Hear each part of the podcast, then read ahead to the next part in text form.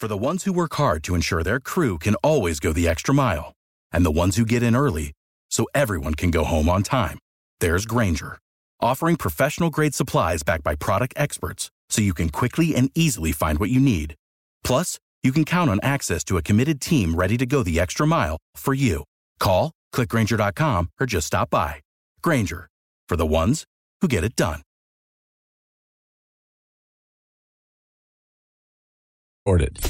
Conservative talk without apology. The Regular Joe Show with Joe Gigante. Weekday evenings at 9 on Super Talk 1270 and the free Super Talk 1270 mobile app.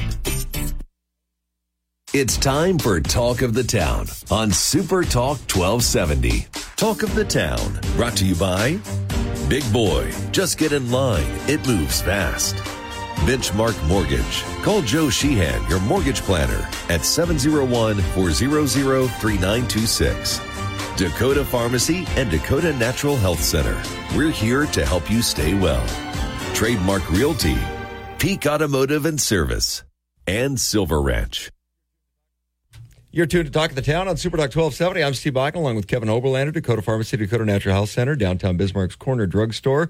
And welcome, Kevin. Good morning. Good morning. Uh, we're going to talk about uh, mushrooms. We are going to talk some, about mushrooms. Some fungus among us. Yep, yep. Now, it's kind of funny because when you brought this up as a topic, um, and people are a lot of, you know, whether it's athlete's foot, jock itch, toenail fungus, you know, people are familiar with fungus. Right. Fungal infections actually overall very, very bad and hard to get rid of. Yeah. But one of the first things that popped into my mind is, you know, and, and I buy supplements and, and so I'm always looking at, at supplements and, and what I've noticed over the last year or two, uh, you're seeing a lot of mushroom supplements. This, is something I have not seen on the store shelves forever, um, but they seem to be popping up now because there must be some benefit with them. Yeah, you know, we, we see some mushroom extracts in some of our, you know, multiple layer products. Um, last Friday, I had a, a gentleman walk in the pharmacy and he asked asked us if we had Ganoderma, and I had no idea what he was talking about. So, in um, 80 years of being a pharmacist, yeah. or, or, 90 or whatever it is now, that you were stumped. I, w- I was stumped. So I quick looked it up, um, and it's actually one of the reishi mushrooms. And I've heard of reishi. It's in a couple of the products that we have, but I realized I don't know a lot about mushrooms. So, do they come in pieces? Yeah. Are they reishi Yeah, pieces? Stems. reishi pieces? So what you what what I really enjoy about coming in on Thursday mornings is the research that I do to be prepared. So You do a lot of homework. You, Kevin comes in with a stack. yeah, So, no matter what direction we may go with the conversation, I can you- find it. You can find it. yeah. So I started doing some reading, and I did did a fair amount of research on and off this week about medicinal mushrooms. Um, and I thought, yeah, there's a subject here, so that's that's where we're going. Well, and I was familiar with them. Uh, Asian medicine, Sure. They, have been around for centuries and Sure. centuries and centuries, but has kind of stayed in that space uh, with with Asian medicine. Yeah, as you as you'll hear in a minute, there's many cultures that use mushrooms in their in their medicinal world, and we'll we'll kind of go through that. Um, I find it interesting anytime there's a quote unquote food that really has a medicinal property. So Hippocrates um, said, whenever. Let food be thy medicine and medicine be thy food. And and a lot of the medicines, modern medicines we use really originate in nature. You know, they they're they're originally from say a, a plant. You know, you look at our cholesterol Well, drugs. and we've talked about this in the past. Getting back to the roots of compounding, it was really about roots. Yeah, yeah. it was a lot of. It, it was the plants in nature. It was. So looking into mushrooms and the medicinal properties and and of course as as we get modernized, we're getting, you know, very pure extracts from the mushrooms. Um, I think mushrooms are probably a good thing to have in our diet as long as you're not having problems with ingesting a fungus. Um, the first thing I thought of was what you mentioned was agent. So TCM is traditional Chinese medicine. It's kind of probably has the longest history in in the use of mushrooms. Um, it dates back thousands and thousands of years. In fact, Ganoderma is one of the most well-known medicinal mushrooms in traditional Chinese medicine. And that's what I found when I looked up Ganoderma as a reishi mushroom. It took me right to traditional Chinese medicine because it's very, very prevalent in that. But there's but there's other cultures. Ayurveda, Ayurveda medicine originated in India, and Ayurveda is the skill of putting together multiple things to get a positive outcome. So Ayurveda is the kind of the science of synergy. Things work really well together. Layered approach. Yeah, yeah. Um, so various mushrooms use in Ayurveda that they, they possess medicinal properties. So cordyceps, cordyceps, and we're going to go through these in, in greater detail. Cordyceps is very, very um, prevalent in Ayurveda medicine. It's used as an adaptogen um, to help you adapt to stress, and we've had a conversation about unresolved stress recently. Um, Japanese and Korean traditions use medicinal Chinese medicines. The staple for them was shiitake. We see shiitake mushrooms as part of formulas that are put together by the companies that we use. Um, shiitake is good for immune function. So, in some of the immune products that we were seeing during this whole COVID time, some of them had some shiitake mushroom extract in it. And it's in there, but I didn't really do my homework until this week. So well, and it, it, when I was, so it was an it was an interesting. When I was skimming through stuff, it, so mushrooms, Native American culture, yeah, um, very prevalent. Um, also, uh, I found some stuff in Egyptian. Uh, there were some references to Egyptian medicine sure. that, that were there. I'm like, wow, that that okay, yeah. Um, but you know, and we're not talking about the the psilocybin the no the hallucinogenic. no, no, that, that that's not a medicinal medical.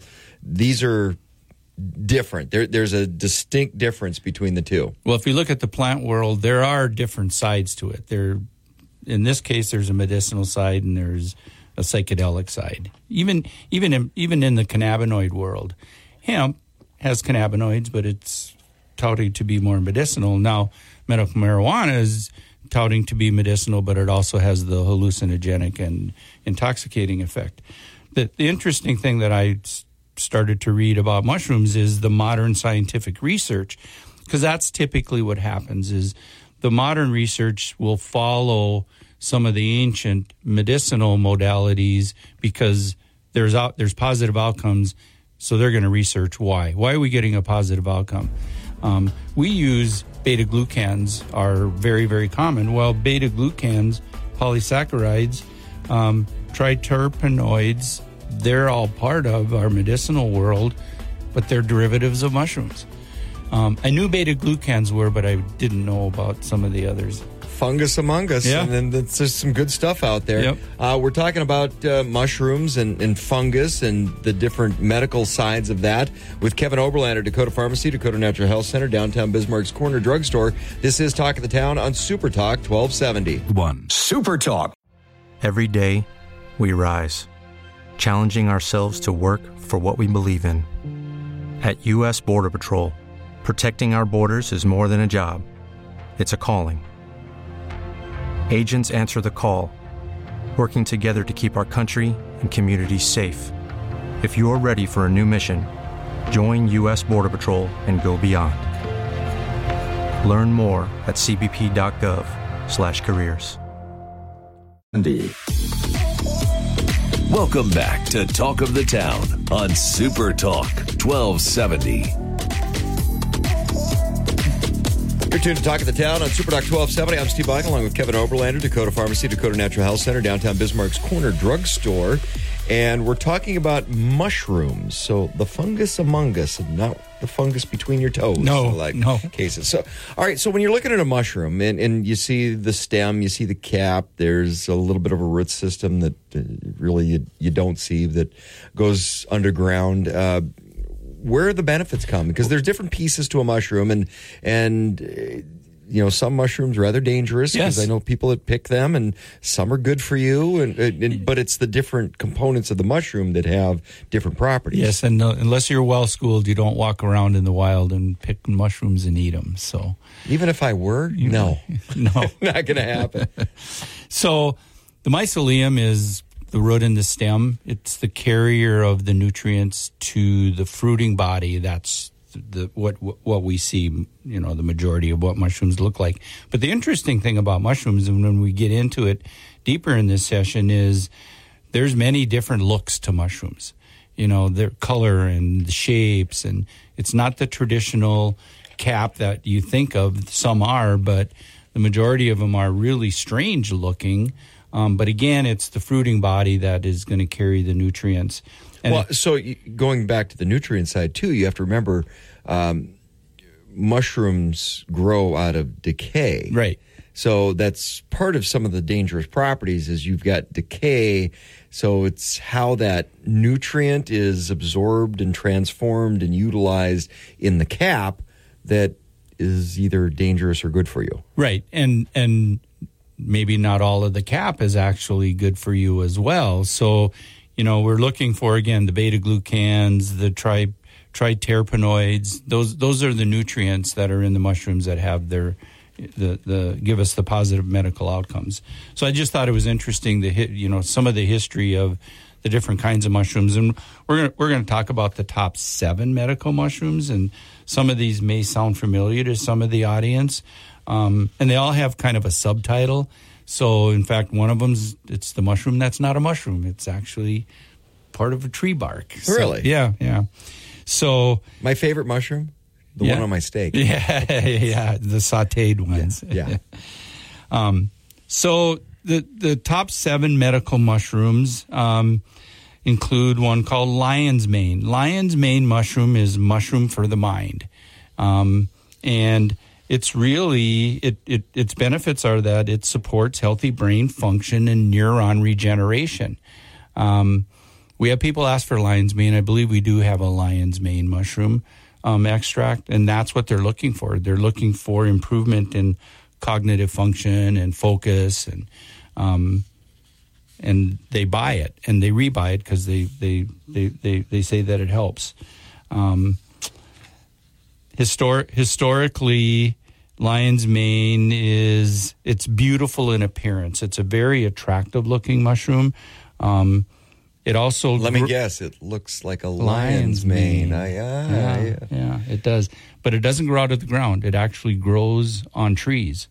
So you might actually have seen shell looking things on the barks of trees, they're probably a type of a mushroom, maybe not medicinal, but they're growing on, like you said, they're growing on decay. Yeah, some sort of a fungus. Right. And, and it, is there a difference between the definition of a, a fungus? Is it kind of like a, a square is a rectangle, a rectangle is not a square. Right. A mushroom's a fungus, but a fungus isn't always a mushroom. Right. Right. Yeah. Oh, yeah. That that, that that's definitely true.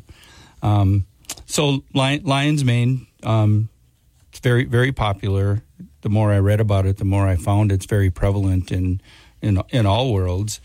Um, the reishi mushroom, which we talked about initially, it's a it's a ganoderma type of mushroom. Um, the reishi mushroom is considered the mushroom of immortality. Now, what it's typically used for is as a sleep aid and an important immune modulator. So the idea that it's for immortality is if we sleep better, we're probably going to live longer, and if our immune function is better, we're probably going to live longer. Um, reishi mushrooms are rich in polysaccharides that, and it's the polysaccharides that are associated with with improved immune function. Um, and if taken for a long time, science really shows that it can be very, very beneficial and significantly import, uh, support your immune function. Um, cordyceps. Cordyceps is a mushroom again that may sound familiar. Familiar. Um, cordyceps improves lung capacity and increases energy. So, lung capacity would be pro- cordyceps might be used in somebody that has, you know, COPD as long as it's not interfering with the medications they're on, asthma, those types of people. Those maybe seasonal allergies. You you might you might see a cordyceps mushroom extract in some seasonal allergies when lung capacity is diminished. Um, chaga mushroom is the mushroom that's not a mushroom. It's a mushroom that it's considered a mushroom, but it's not a mushroom. It's actually um, put out by birch trees. It's part of the birch tree bark, so it's more of a bark. um, but it it's typically used to help digestion and it's good for it's good for the skin. And and the idea that it's good for the skin is apparently the chaga mushroom is part of the birch bark because it helps protect the tree. So it's thought that that is how it originally was used because it was seen on trees and healthy birch trees so it was assumed that it would be good for for skin. Um, turkey tail. Turkey tail mushrooms the mushroom of multiple colors. Um, and again, the primary function of turkey tail is it, it helps to boost the immune system. Um, and it does that by increasing our natural killer cells. Um, and that's important. We want good killer cells. To boost white cells? Yeah, killer cells are T cells. They're T cells. Yeah, they're they're scavengers. So a killer cell is so if there's an infection and your immune function is trying to target that. Um, the bugs, we'll, we'll call them bugs. They send they tend to send out deflectors to to draw the attention of our killer cells away from the bad guy that our immune system's trying to treat. Um, your your T cells and your killer cells they gather up these byproducts of the disease so that our killer cells can attack the the, the actual bacteria or, or whatever we're dealing with. So something like turkey tail is going to help with gather up those free radicals is what they're boost called. That system. They're going to the boost radicals. They're going to okay. they're going to boost that system. Yep. Um, shiitake, shiitake's the fragrant mushroom. Um, apparently, it has a very very pleasant odor, and it's typically used to support cardiovascular health and liver health. Um, and lastly, maitake mushroom is the dancing mushroom. And I found a video of a maitake mushroom, and it almost looks like they're in an ocean. They're like fingers they flowing. They flutter. Yep, yep. There's no cap. They're like fingers, um, but they're really, really cool looking. Um, and again, it's really more of a cardiovascular health, uh, blood pressure benefit, and again, immune support. Well, and the shiitake, you mentioned the fragrance on that. It, that's why they're widely used in cooking. Yeah. Uh, Because of the, the fragrance that comes with uh, the shiitake mushroom. So it, it's good for presentation. It and is. good for bouquet when you're making that fine meal. Uh, we're You talking sound like Kev- the Food Channel. Y- Yeah. I didn't have breakfast yet this morning. I'm hungry. Uh, this is Talk of the Town on Super Talk 1270. I'm Steve Bakken along with Kevin Oberlander, Dakota Pharmacy, Dakota Natural Health Center, downtown Bismarck's Corner Drugstore. We're talking about fungus, mushrooms, and the health side of that. This is Talk of the Town on Super Talk 1270. It's Mark. Without the ones like you, who work tirelessly to keep things running, everything would suddenly stop. Hospitals, factories, schools, and power plants, they all depend on you. No matter the weather, emergency, or time of day, you're the ones who get it done. At Grainger, we're here for you with professional grade industrial supplies. Count on real time product availability and fast delivery. Call clickgrainger.com or just stop by. Grainger for the ones who get it done. Again Talk lineup is on Super Talk 1270. Check out the program schedule at supertalk1270.com and on the free Super Talk 1270 app. Talk of the Town, brought to you by Big Boy. Just get in line, it moves fast. Benchmark Mortgage. Call Joe Sheehan, your mortgage planner, at 701 400 3926. Dakota Pharmacy and Dakota Natural Health Center. We're here to help you stay well. Trademark Realty, Peak Automotive and Service, and Silver Ranch. Welcome back to Talk of the Town on Super Talk 1270. You're tuned to Talk of the Town on Super Talk 1270. I'm Steve Bakken along with Kevin Oberlander, Dakota Pharmacy, Dakota Natural Health Center, downtown Bismarck's Corner Drugstore. And we're talking about fungus, the fungus among us. We're talking about mushrooms and the medicinal health aspect of mushrooms. So, okay, like I said, I've been seeing mushrooms and mushroom extract on store shelves for little over a year now, about a year and a half. Is it, it's really come into its own, and we talk about absorption and things like that all the time, and the quality of uh, these different supplements.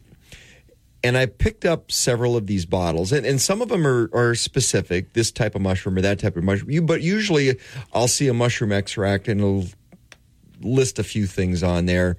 Um, I, I'm guessing the average consumer, myself included, is not going to have any clue what amounts or quality or anything as you're sitting there looking at a bottle that says mushroom extract. I've been doing this a long time and I didn't know anything about it. Okay, teach us. Yeah. So, one of the interesting things about mushrooms is we kind of consider them a vegetable, but they're not. They're not a plant or an animal, they're a fungus. And when we get into the next session, we talk about some of the risks of mushrooms. It's it centers around the fact that not everybody should It's a fungus. it's a fungus. Not everybody should ingest them. Well, and, and I know people that, you know, one of the worst medical conditions that's out there is get a fungal infection. Oh yeah. Uh, it- it- good luck. It, those are hard to get rid of. So We- you have to be very careful with fungus. We've talked about biofilms. Fungus are very, very adept at building themselves a biofilm to protect themselves. Now, the bad fungus are. Um, the good fungus in mushrooms really don't do much in the penetration of a biofilm. So you typically don't treat fungus infection with a fungus. Sometimes even a, even a quality fungus will exacerbate the condition because you're adding to the makeup of that biofilm. And when we talked about biofilm here not too long ago, we talked about the fact that the organisms inside the biofilm actually create antibiotics so they teach themselves how to protect themselves from antibiotics, which is a scary, scary world. And I don't know that we really know enough about mushrooms and their effect on biofilm, but I don't believe there's a mechanism there or they're not adding to to that mechanism because they're not able to break Well, and quite biofilm. often, mold and fungus are grouped together. Yeah. And where does penicillin come from? it's mold. Mold. Yeah. So, you know, it very, you, you got to be careful. you do have to be careful. Um, and as and as far as quality, we've talked about that all the time. I'm sure I'm sure you can get bad mushroom extracts. I'm sure you can get some that have no medicinal quality. Um, we hear horror stories about it, I'm buying a reishi mushroom and they put a, a dot of it in there. The rest is nothing, but they put it on the label because it's got some reishi in there. So there's got to be dosages and amounts that are medicinally proven, which is what we look to as when we, when we're looking at drug uh, supplement manufacturers. We're, we're looking at their knowledge and and how long have they been doing it and their independent lab testing to prove that what is on the label is actually what's what's in the bottle. Um, but I thought we'd take this session and kind of do a, a reverse on because we talked about the mushrooms and what they might be used for. So let's do the reverse. Let's look at in um, a, a disease or some type of malady and what would be the mushrooms that would be best for that. Um, so, what is the best mushroom for inflammation? Um, there's three that come to mind reishi, cordyceps, and turkey tail. They show to have the most anti inflammatory properties, um, and they also support your immune system. And a lot of our, our immune function, um, when, it's, when it's poor, leads to an inflammatory process. Um, what's the best mushroom for joint pain? Um, reishi mushrooms, again, come right to the top. Um, it's been shown in research that reishi can help ease pain in people with rheumatoid arthritis after about a period of 24 weeks. So it takes a fair amount of time for some of these things to actually exhibit. Um, so typically, do mushroom extracts or mushrooms and their properties does that take a, a while to build up in the system? Yeah, I think it's, it's not a- like uh, it's pop al- the pill and a couple days later you're feeling better. Right. It's they're they're really not drugs. They're they're fungus um, that come from our world. And typically, when people make dietary changes to improve their health, that doesn't that doesn't help overnight.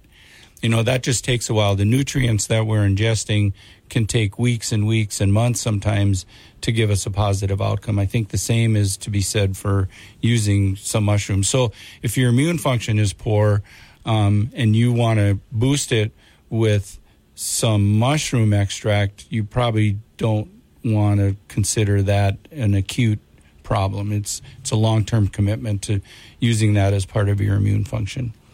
Um, so, what is the medicinal mushroom that is touted for anti aging? Because traditional Chinese medicine uses, again, reishi, um, and then the Korean, uh, Japanese use shiitake and maitake as anti-aging mushrooms to slow the aging progress and maintain long longevity. Um, what's the best mushroom to lower cortisol? So the the gentleman that came in the pharmacy last week looking for Ganoderma, again, that's a type of reishi mushroom that helps helps control our cortisol output, so it has a calming effect in, in times of stress. Um, what mushroom is used for fibromyalgia? um, that's a Ganoderma. Again, fibromyalgia is, is oftentimes um, a, a, severe inflammatory condition that travels around the body, but it's usually associated with a myriad of complications. One of which, one of one of which is excessive stress. So the, the, these mush these mushroom extracts seem to have a calming effect on on our system. So you, using some type of a Ganoderma mushroom may be part of a program. I don't know that if a fibromyalgia patient came in the store that I would say here take this and that's all you need to take as Ganoderma, but it, can, it might become part of their Could program. be kind of a part of a regimen. Right, right. Because it tip, it typically takes it just takes a long time and multiple modalities to help patients like this. Um, uh, one of the questions I ran across is what is better, maitake or shiitake? You actually see them mostly together, so they have they have they have different properties. Um, but maitake is called the king of mushrooms, um, mostly because it actually has it has high culinary use, um, as well as nourishing qualities to, to the body overall. Um, so, what, in, in a nutshell, what are some of the myriad of health benefits that medical mushrooms um, as nutritional powerhouses can improve? Um, and that list includes the top is provide immune support they're full of antioxidants. And we've talked about antioxidants ad nauseum in the past. Antioxidants are just really, really good for you. They, they, they, they help um, fend off what's called oxidative stress. So, as oxidation and stress destroy cells, the cells become rusty, and antioxidants help knock the rust off. I, had a friend of mine that's a, a, a chef and a nutritionist, and they described mushrooms uh, because they cooked with mushrooms a lot, and I love mushrooms in food. So and they cook with, and they described mushrooms as the mitochondria of the food yeah. world. that, that, I'm like, it's very well, that that's pretty accurate. that's very interesting. Yeah. So. And we've talked because about because of the antioxidant properties, right? And we've talked about antioxidants in the past, and the mitochondria. So the mitochondria is the powerhouse. So anything you can ingest that powers the mitochondria, and mushrooms may very well be one of those things to include in in a regimen. Um, mitochondria health is all the rage right now in medicine. Um, we talked about methylene blue powering the mitochondria. In fact, I found a source of methylene blue that I think we can carry in the pharmacy. So without turning the pharmacy blue, without turning the pharmacy blue. like some labs get to be. Uh, interesting stuff. We're talking about mushrooms. Kevin Oberlander, Dakota Pharmacy, Dakota Natural Health Center, downtown Bismarck's Corner Drugstore. When we come back, I want to talk about uh, some of the dangerous side yeah. of mushrooms. Uh, you know, again, we talked about that. You don't unless you're well versed, you don't walk through the woods and go, oh, look, a mushroom. I'm going to have that for dinner tonight. Um, there are some dark and dangerous sides. We mentioned the biofilm side of things. So you have to know what you're working with when you're addressing mushrooms and fungus. This is Talk of the Town on Super Talk 1270. Super Talk. For the ones who work hard to ensure their crew can always go the extra mile, and the ones who get in early so everyone can go home on time, there's Grainger, offering professional grade supplies backed by product experts so you can quickly and easily find what you need. Plus, you can count on access to a committed team ready to go the extra mile for you. Call, clickgrainger.com, or just stop by. Grainger, for the ones who get it done.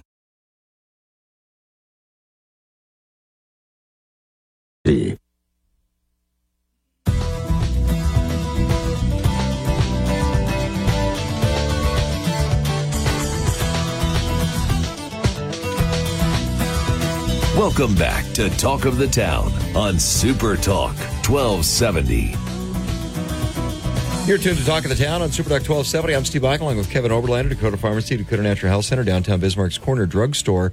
And we're talking about fungus, mushrooms, and uh, the effects and good effects that it can have with your health regimen. And now there's a dark side. We want to talk a little bit about that because we've talked about the biofilms in the past. Um, and mushrooms, they're a fungus not really a, a, plant, not an animal, kind of. It's their own little they're, world. They're, they're, their own little world out there, and uh, quite often you think about the fungus side of things. That although many medical benefits, because as I mentioned, uh, you know, fungus is kind of lumped in with mold, and penicillin comes from mold, good molds. So there's good molds, bad molds, good fungus, bad fungus, good mushrooms, bad mushrooms. Right, right and even good mushrooms can be bad for somebody. So when I when I was doing my research, I found eight specific um, risks that patients need to consider if they're gonna if they're gonna use a mushroom extract. And the number one risk is the allergic reaction that could happen because this is something that it, it grows in the environment.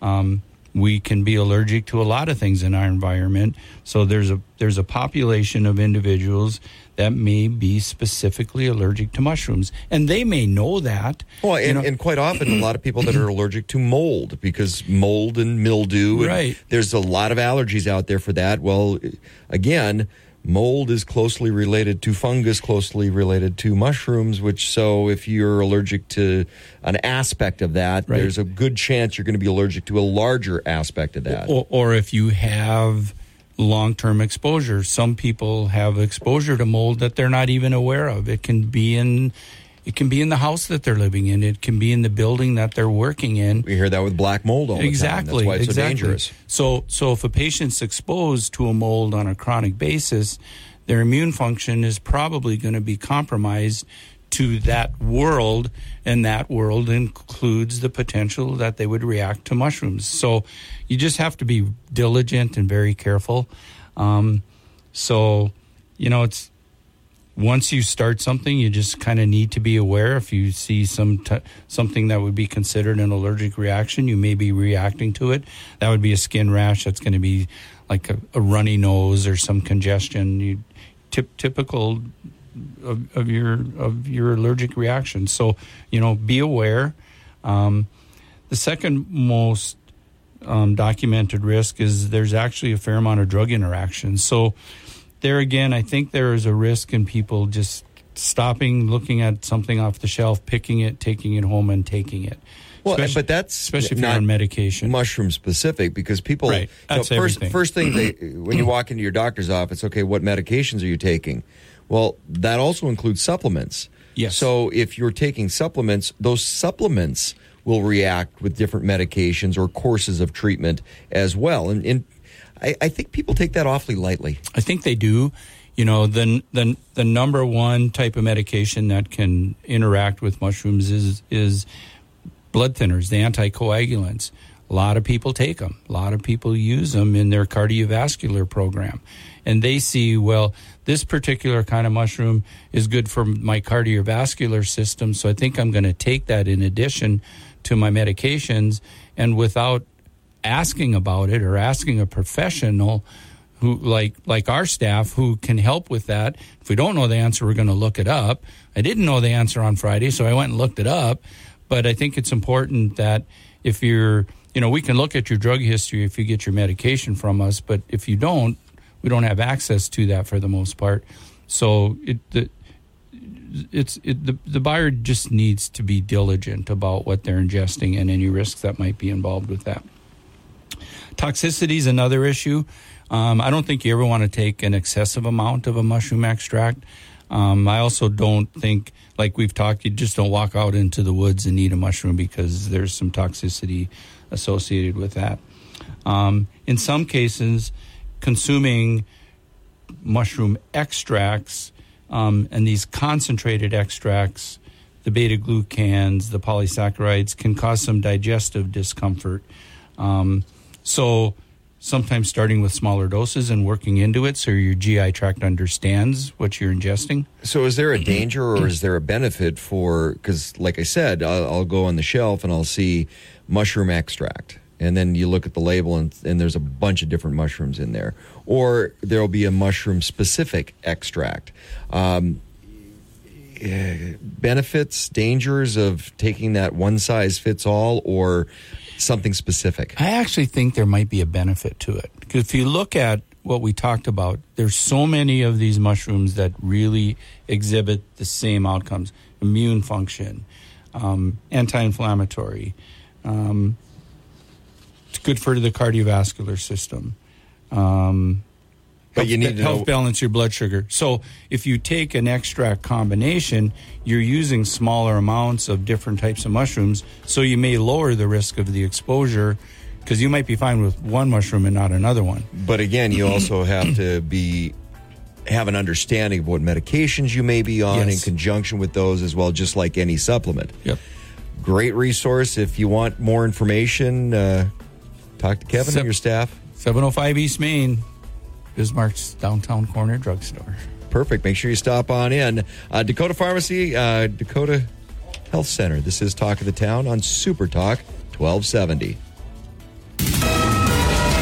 KLXX AM, Mandan, Bismarck, a town square media station, broadcasting from the View Community Credit Union studio. Now you can listen to Super Talk 1270 on Alexa. Hiya. Find out how at supertalk1270.com. Goodbye.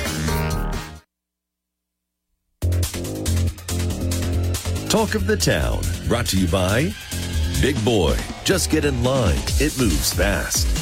Benchmark Mortgage. Call Joe Sheehan, your mortgage planner, at 701 400 3926. Dakota Pharmacy and Dakota Natural Health Center.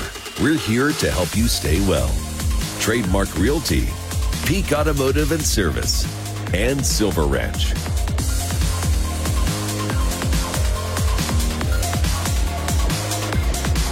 Welcome back to Talk of the Town on Super Talk 1270. You're tuned to Talk of the Town on Super Talk 1270. I'm Steve Bakken along with uh, the one, the only Joe Sheehan from Benchmark Mortgage. He is your mortgage planner. A lot to talk about. We're going to talk about tax refund season coming up. Um, also, the difference between a broker and a banker. I was talking to somebody over the weekend, and, and they're like, well, aren't they all the same? no. Uh, you need to listen to the program. So uh, we're going to break that down a little bit. Uh, also, the investment side with your kids, how to work through that process. And I, I know a lot of a lot of friends that have sent their kids off to college and they've looked at okay what's the best way to invest in their kids education? It's been buying property. A kid's got to live someplace. And uh, once they're out of the dorms then hey if you're owning and building equity it's a great way to get your kid off to a start. We're going to talk about that as well. But first uh, of course the fed came out said uh, nothing they said nothing joe Yeah, they said. Well, they they, They really said nothing. They said the same thing they've been saying for a long time, which the rule is don't fight the Fed, right? So they've been they've been saying the same thing they've been saying for a long time, which is hey, until inflation is at two percent, or until we have a real clear line to two percent, we're not doing anything.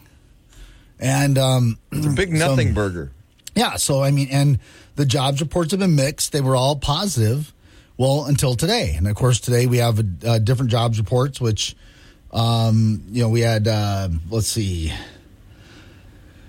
uh, 200 jobless claims, 224 versus 213. So jobless claims up, you know, negative, but you know, it's like marginally, but at least it was up, right? Yep. Which that's what the that's what the Fed wants to see. Fed wants to see unemployment move closer to four percent because that's one. Everybody of the needs to be unemployed. not everybody, just four percent. Oh, wait a minute. That's what we had with COVID. Yeah, yeah, yeah. Man, think t- think about that. Uh, government Um, money. Yeah, it's a good thing. But uh, and then productivity. Now this is also important. Productivity three point two versus two point four percent expected. So so that means that our workers are in, increasing in productivity. See, which- that's a number that people don't look. I don't think people look at enough because I look at okay, how productive. I I judge myself daily. How productive am I today? Did I get my list done. Um, you know, productivity matters. Can I can I do more work with less of my time or less of my input?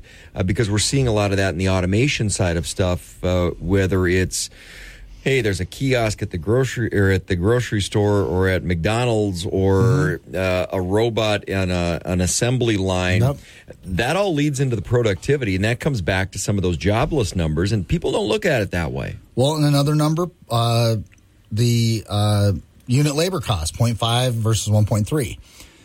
So, which means that if it costs, you get more per hour out of, uh, you're getting, you're, it's costing you less per hour of employment for more productivity, right?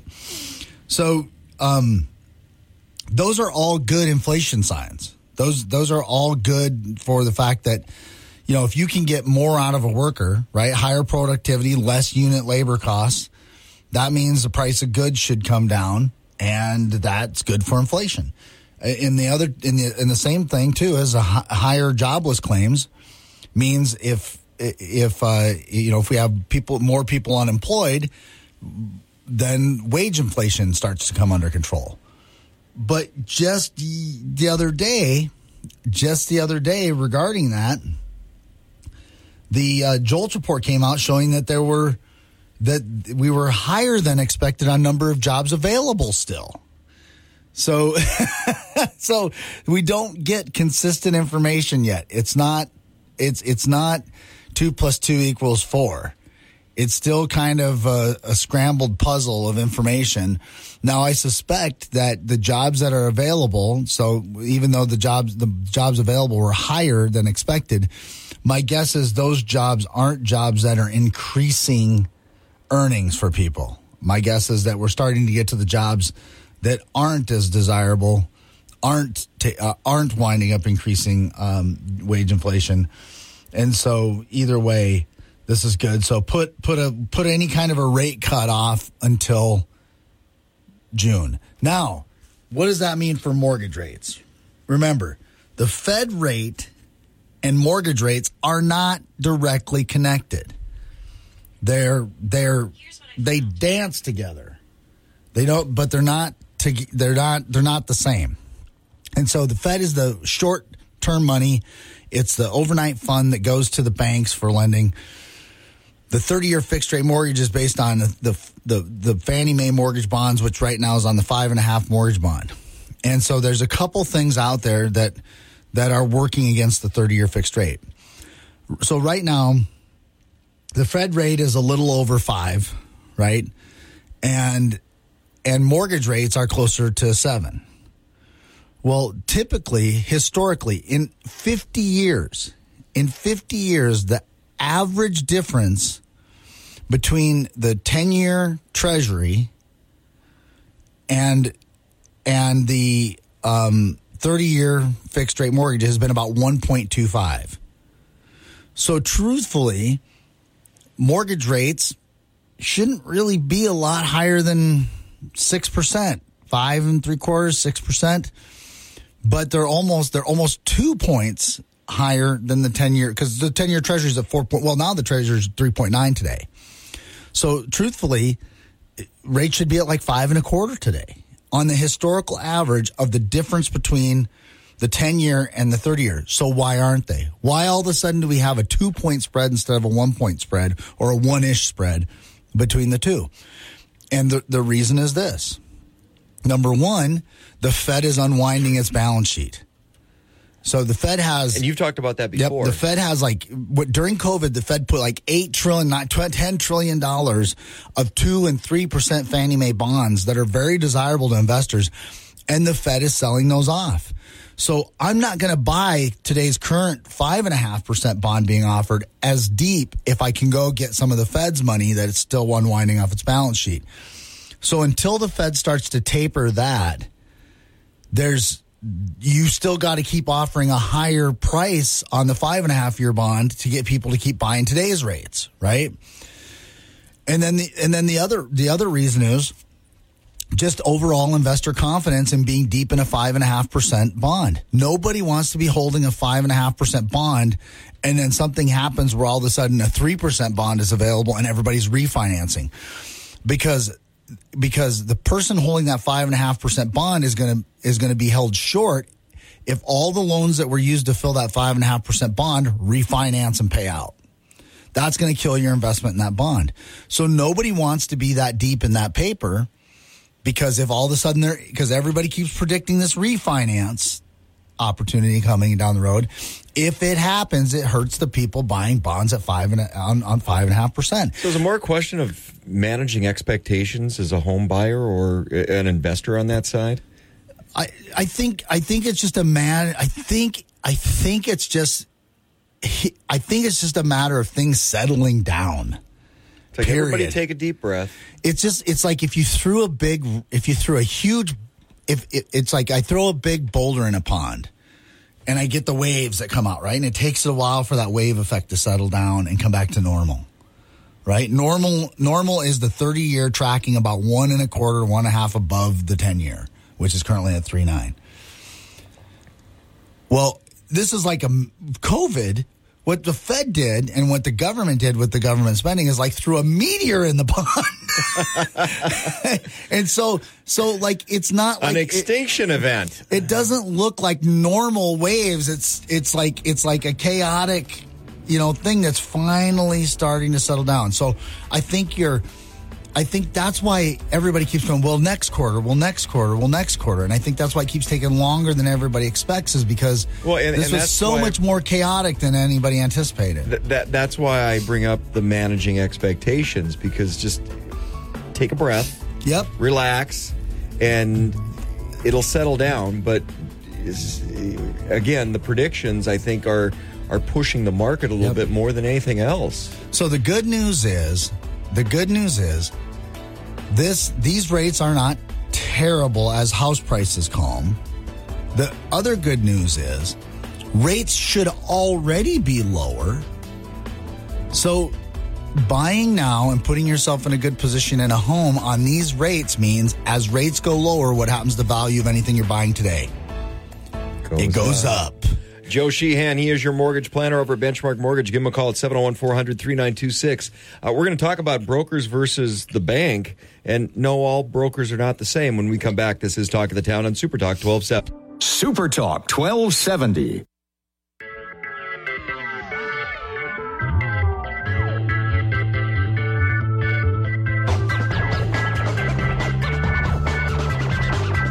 Welcome back to Talk of the Town on Super Talk 1270. You're tuned to Talk of the Town on Super Talk 1270. I'm Steve Bakken along with Joe Sheehan. He is your mortgage planner over at Benchmark Mortgage. Give him a call at 701 400 3926. Now, I want to talk a little bit about brokers versus banks. before before we jump into that, I just I just wanted to I just wanted to say that the um, so uh, on the jobs front, the U.S. based employers announced 82,307 cuts in January, 136 percent increase from the 34,817 cuts announced one month prior.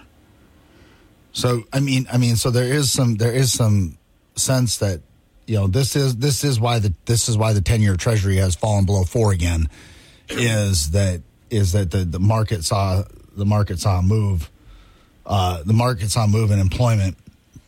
Which anytime there's risk, anytime it looks like the economy could be slowing or there's a hit to the economy, people jump into treasuries and, and bonds. Right? Okay, but I do have one question about that mm-hmm. with the unemployment. How much of that is because it's seasonal as well? Because well, this you see all these from, companies that ramp up their seasonal employees, and then it takes a while to ramp down.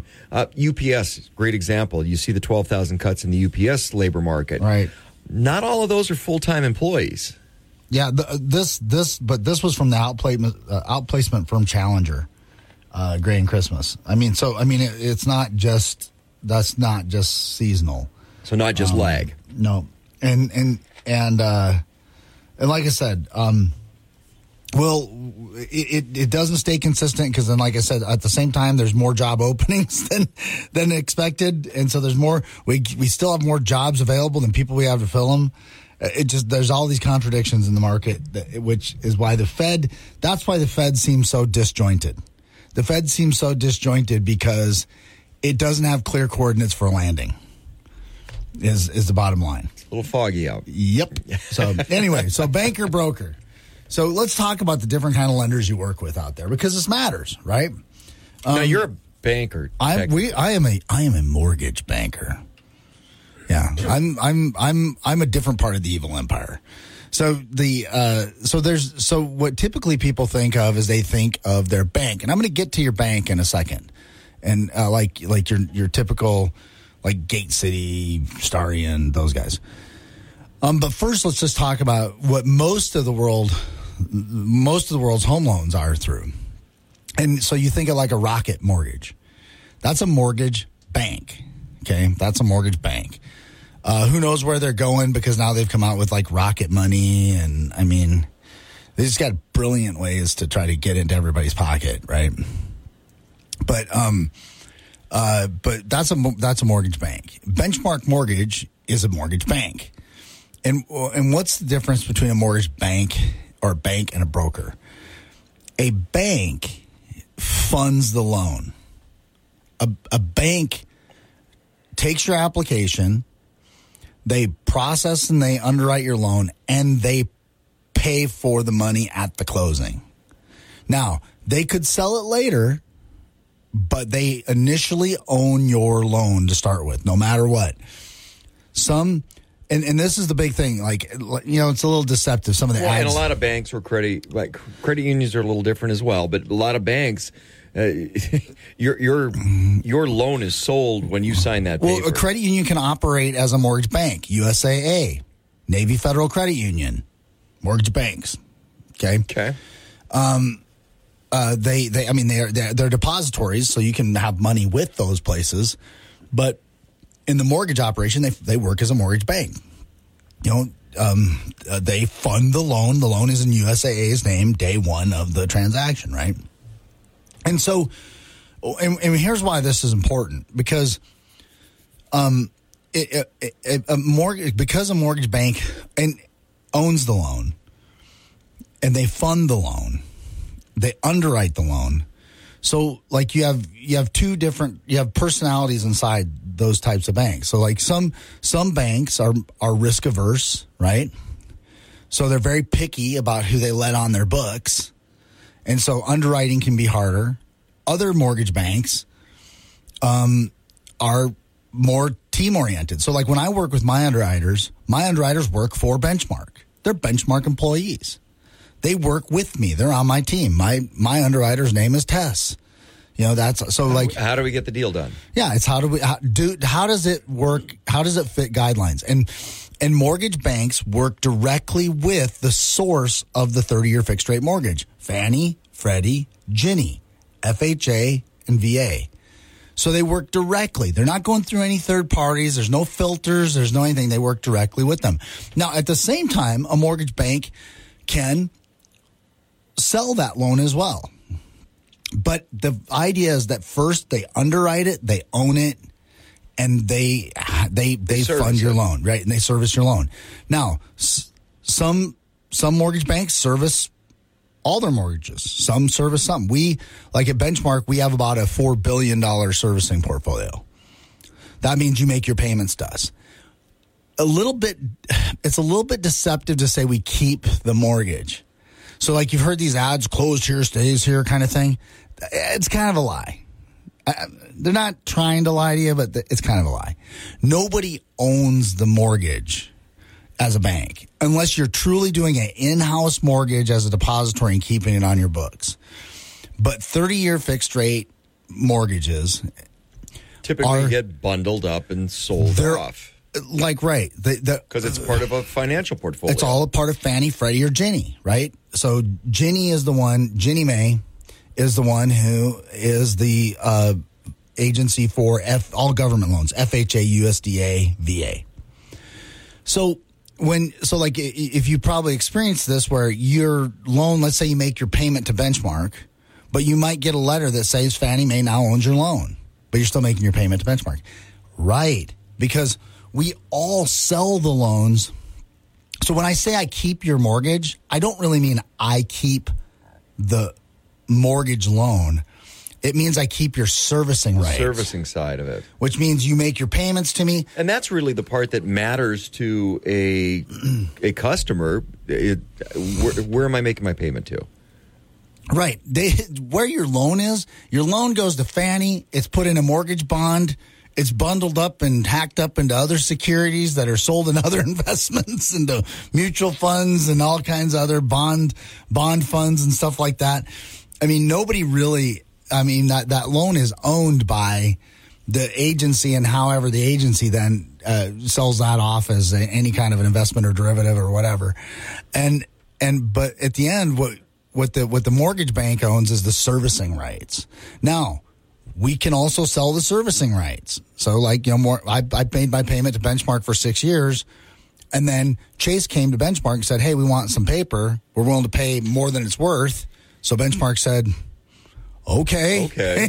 and so, you know, uh, about, you know, 10 million dollars of loans went to Chase in a heartbeat. One of them, one of them was mine. So that's what a mortgage bank does. A mortgage bank owns it, funds it, services it, and and what a broker is. Tell you what, uh, we're up against a break. Let's come back and we'll talk about the broker side of that when we come back. We're talking about Joe Sheehan. He is your mortgage planner over at Benchmark Mortgage. Give him a call at 701 400 3926. This is Talk of the Town on Super Talk 1270. Now you can. For the ones who work hard to ensure their crew can always go the extra mile, and the ones who get in early so everyone can go home on time, there's Grainger, offering professional grade supplies backed by product experts so you can quickly and easily find what you need. Plus, you can count on access to a committed team ready to go the extra mile for you. Call, clickgrainger.com, or just stop by. Grainger, for the ones who get it done. 1270 on Alexa. Hiya. Find out how at supertalk1270.com. Goodbye. Talk of the Town, brought to you by Big Boy. Just get in line, it moves fast. Benchmark Mortgage. Call Joe Sheehan, your mortgage planner, at 701 400 3926. Dakota Pharmacy and Dakota Natural Health Center. We're here to help you stay well. Trademark Realty, Peak Automotive and Service, and Silver Ranch. Welcome back to Talk of the Town on Super Talk 1270. You're tuned to Talk of the Town on Super Talk 1270. I'm Steve Bakken along with Joe Sheehan, your mortgage planner over Benchmark Mortgage. Give him a call at 701 400 3926. We're talking about the difference between a bank and a banker and a mortgage banker and a broker. Okay, so heading into the break, uh, we explained the banking side of it. What's the brokerage side of it? Well, a mortgage broker is somebody they don't fund the loan, they don't own the loan. Really, it's just a licensed person Facilitator. that They're shopping for helps you. meet the lender. So it's a third party, A relationship manager. kind of. If you want to make it sound right. cool. But the thing you have to understand between, but what I, where I think that for the the big disadvantage to broke brokers will claim that they can save you money because they can shop around for you. Well, so and you hear this a lot with realtors. They're okay, a licensed realtor and then a licensed realtor broker. So that's usually where I hear the broker side. Yeah, in. uh, in a realtor in a realtor uh, terms, that means they're a supervisor. That means they have the right to manage realtors. Um, they have an additional responsibility in terms of where they can they can manage and and have a brokerage of other realtors, right, or real estate agents. Um, in in in the in the mortgage world, what a broker means is I'm licensed to I'm licensed to facilitate you meeting a lender.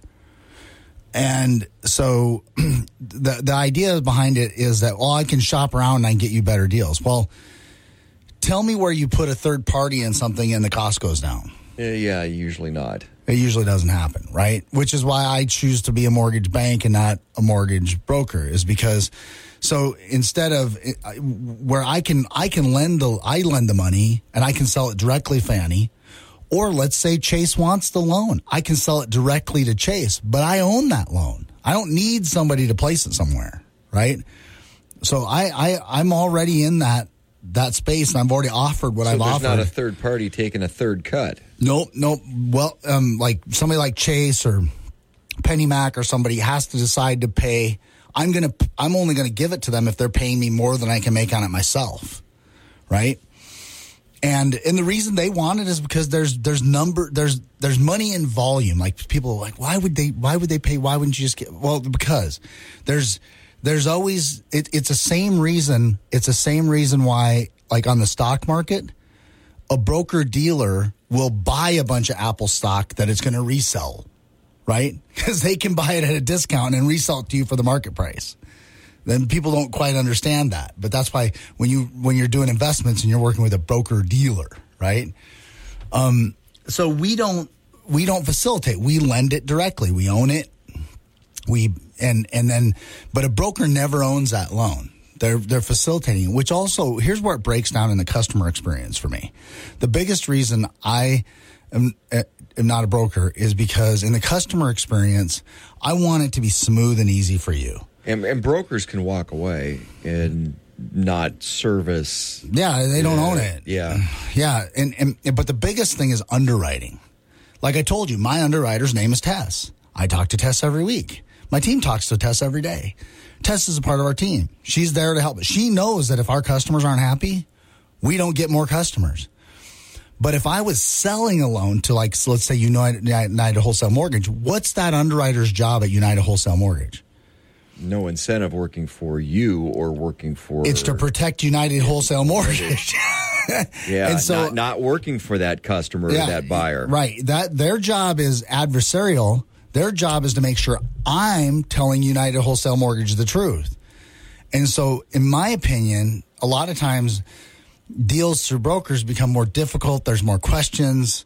There's more red tape well, because, and, and usually and, because you have a third party, right? And this is what I've noticed too from the banking side. So if you're dealing with you mm-hmm. walking through, you're going to get to the closing, and you're not going to go, "Hey, we needed that extra twenty five hundred dollars," because you're going to know that. You, you, no surprise. Uh, with the broker, you could show up and go, "Hey, we need an extra twenty five hundred dollars." Well, and this is why you have all the confusion about what does it take to qualify for a loan. So you walk into one place and say, "Well, no, no, no, I just talked to a loan officer and they told me I need a six twenty credit score to qualify for that loan." That's because they're a broker. And so the person they're selling the loan to said, "We need a little bit of a risk hedge. We don't want to take on the riskiest risk we can take from you because we don't know you." Because you're a broker, so we're going to tell you we won't go below 620. The truth is, FHA goes down to 580 with three and a half percent down. With if you want to put 10 percent down, FHA goes down to 500. So those are the real rules. But you get these what they're called overlays, and those overlays are set up to work with third parties because they're hedging their bet because they're hedging their bet against them, right? And and this is where you wind up with with those like so for example you okay. know in my mind you know where i just went what? okay that's an extra layer of PMI insurance. Just call it something else. And right. You know how I feel about that. Yeah. Right. Even exactly. though I shouldn't. Yeah. You're, you're exactly but, but that's right. what it is. It, it's it, it, so it's an extra layer of insurance for them. You're never working directly with the source, right? I'm, you know, like I'm a bank. A bank is working. A true mortgage bank is working directly with the source. Broker is not. Bottom line. Now, so and the truth is, as a bank, as a mortgage bank, guess what? When I pull up my rates for my customers and I show them my rates, I show them all of the people that are in line to buy their deal too. So I shop the rate for them too. I show them Chase and PennyMac and I show them now I show here's where benchmarks at today. And that's not something you typically see. No, I yeah, I show it to customers. I go, here's everybody in the market that wants your deal. And here's what they're willing to pay us for your deal. So and I and so I get to sh- so I get to show them if mine is better than which gives you the ability to get them a better deal. Well, or at least gives them the honesty of showing them yeah, if my transparency. Right, I can tell them I'm probably going to sell your deal right after we get there because PennyMac wants you really yeah, bad. But you're still making the payment but, to me, and I'm with. servicing yep. the loan. Yep, it's going to start at benchmark. But and if PennyMac comes through on this price, though, you might get sold to PennyMac. But but regardless, you know, I long term am your guy. Like I've always owned it. I funded it. It was I was responsible for it. I did it. And in the at the end of the deal, at the end of the deals, um, now you go to your bank. Now there's the deposit banks. Now, see the reason why I point that out. So, like your deposit banks, like Gate City, Starion, and uh, and, and let's the credit unions are the same thing. I'm just they're just that's a tax status. still a deposit. It's still a deposit institution. Um, but they operate as both. They're not necessarily mortgage banks.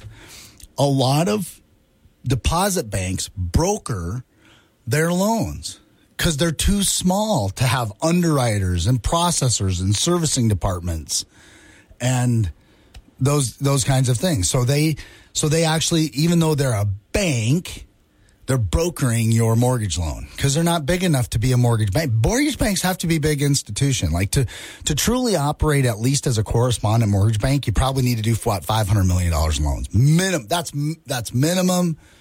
That's minimum. To be a true full service mortgage bank where you are working with the agency, you probably have to do a billion dollars in mortgages. and that's not counting reserve funds.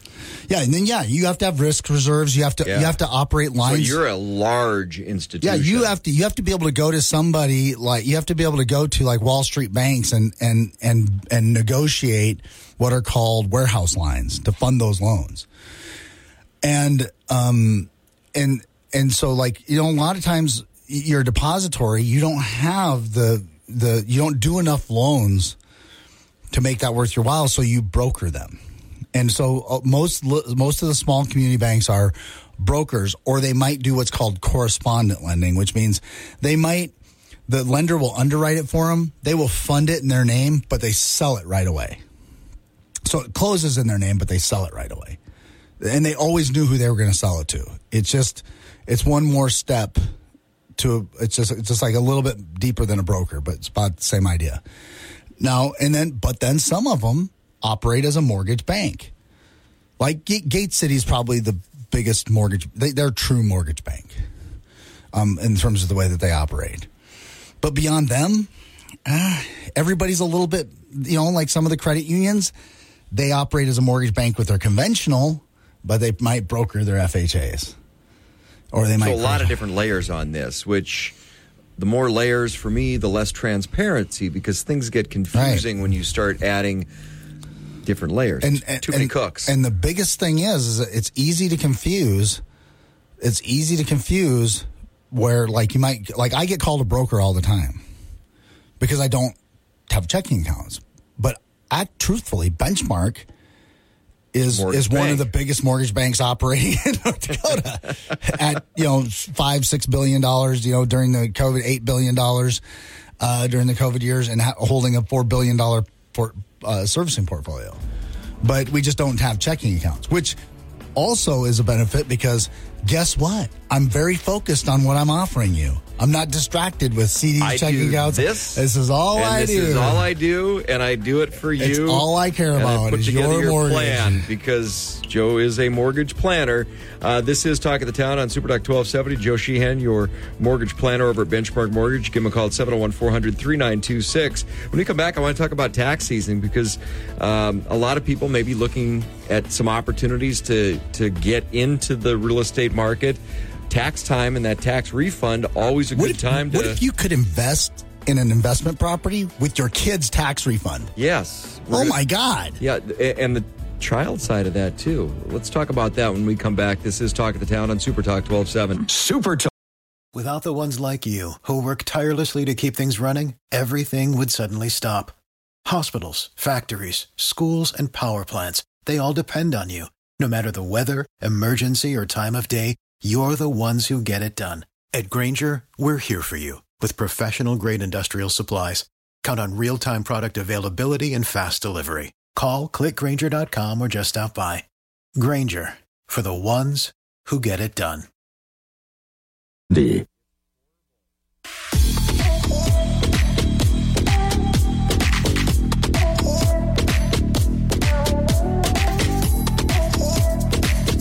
Welcome back to Talk of the Town on Super Talk 1270. You're tuned to Talk of the Town on Super Talk 1270. I'm Steve Biden along with Joe Sheehan, your mortgage planner over at Benchmark Mortgage. Give him a call at 701 400 3926. The only other phone number I know besides my wife's and mine. And There you go. Having good company. Don't mix those Crazy. up. Yeah, I, I, I got the number now. Uh, it's um, committed to memory. It's crazy. Uh, tax refunds. You, you mentioned tax refunds and, and how to invest with your kids. Um, like I mentioned at the beginning of the show, I got a lot of friends that uh, they figured out what's the best way to offset some of the costs and the financial liability Mm-hmm. when their kids are going to college. Well, buy a rental property and, and let your kid live there, and and then you can flip it later or do. But because you're you're building equity, Yep. so now is a great time with tax returns. To start working on building some of that equity for your kids, even if they're not ready to go off to college or whatever they're doing. Yeah, let's talk about situation number one. You have a kid who uh, gets their first full time job, or their their or their they they and their spouse get their full time first full time jobs. They're ready. You know, as long as they have a two year history of working, I can go with that for that full time income on that first time job. I don't need. Everybody talks about these two year histories and stuff. You don't need all that. And with the North Dakota Housing Finance Agency program, the minimum required investment is five hundred bucks. So literally, if they have any kind of tax refund at all, you could literally take that and they could buy a home. Gas money. Literally, it's gas money. Yep, exactly. Now, so that's the easy one. Let's go to a little bit harder one. Let's say your kid doesn't have the income yet. Let's say they're living in Fargo, Grand Forks, or they're here. They go to the University of Mary, BSC, something like that, and you're like, okay, they've lived in the dorm a year or two and they they really have this dream of owning real estate. They would love to own a home. You think they could own a home. You'd like to buy, but you don't have 25% down to buy an investment property and rent it back to them. If you buy it with them, so if you have the in, if you as the parent have the income to qualify, if you have the income to qualify for another house payment, we can put them in a home with them on the loan with three and a half percent down. So three and a half percent down, they can begin the road to home ownership. And you're the co-signer. You're called a non-occupant co-borrower. We used to call these kiddie condo loans because you know. It, it, like, it was real popular. Like condos were real popular. They just like sprouted out of the ground at one time, like in the seventies, eighties. And so what would happen is people would buy condos for their kids to live in while they're going to school, and they could do it three and a half percent down, and we market them as kiddie condo loans. Well, now eh, the, condo thing's kind of gone, and you'd rather own a single family house anyway. So you literally can buy a single family house, your kids on the loan, three and a half percent down. You're the co-backer. You don't have to live there. You don't have to put 25% down. You can rent this out to other college students, other roommates that live with your kid, and you start down that road. And what is the advantage of this? You're both having income. You're both owners. You're both having investment income. You start filing Schedule E's, so you get the tax benefits of property depreciation, write-offs, things like that. Now, your kid's going to lose their first-time home buyer program because now they've they're, they, they've owned an owner occupied real estate. But who cares? They're building equity. who cares? And then literally they're done with college. They're getting their first full time job. They could literally go buy another home Off of for three percent yeah. down or three and a half percent down. Yeah, you just flip that and step. They don't up. even have to sell it. They could keep it. You guys could keep it as a rental, and they could go buy their next home for themselves with three and a half percent down. It's crazy. If, if I could do this all over again, I would literally buy a duplex when I was 25 years old. I'd, I'd move out of it in two years. I'd buy another duplex and another, and then I'd go and I'd do this all three and a half percent down till I was 30, 35. And I'd buy the real house I want to live in, and then I would figure out which re- ones I wanted to flip. Tire and live on your investment Passive income. right? Yeah. I got old and I didn't, I learned it too late. Yeah, well, we all kind of did that, but uh, uh, there's a lot of different uh, programs out there, a lot of different ways to invest with your kids, utilize your tax returns. Um, go with the mortgage bank, not the, the broker side. I'm not thing. saying don't go with the pro. If you got a great loan officer, you got a great loan officer. They manage, they Yeah, manage their systems well. But, you know what? It's that extra layer for me, and it really makes a difference. Uh, I just want people to know the difference. If you want to find out more, get that plan in place. Give Joe Sheehan a call. Use your mortgage banker over and uh, your mortgage planner over Oh, at Benchmark yeah. Mortgage, 701 400 3926. This is Talk of the Town on Super Talk 1270. KLXX AM, Mandan, Bismarck, a town square media station, broadcasting from the View Community Credit Union Studio. For the ones who work hard to ensure their crew can always go the extra mile, and the ones who get in early so everyone can go home on time, there's Grainger, offering professional grade supplies backed by product experts so you can quickly and easily find what you need. Plus, you can count on access to a committed team ready to go the extra mile for you. Call, clickgrainger.com, or just stop by. Grainger, for the ones who get it done.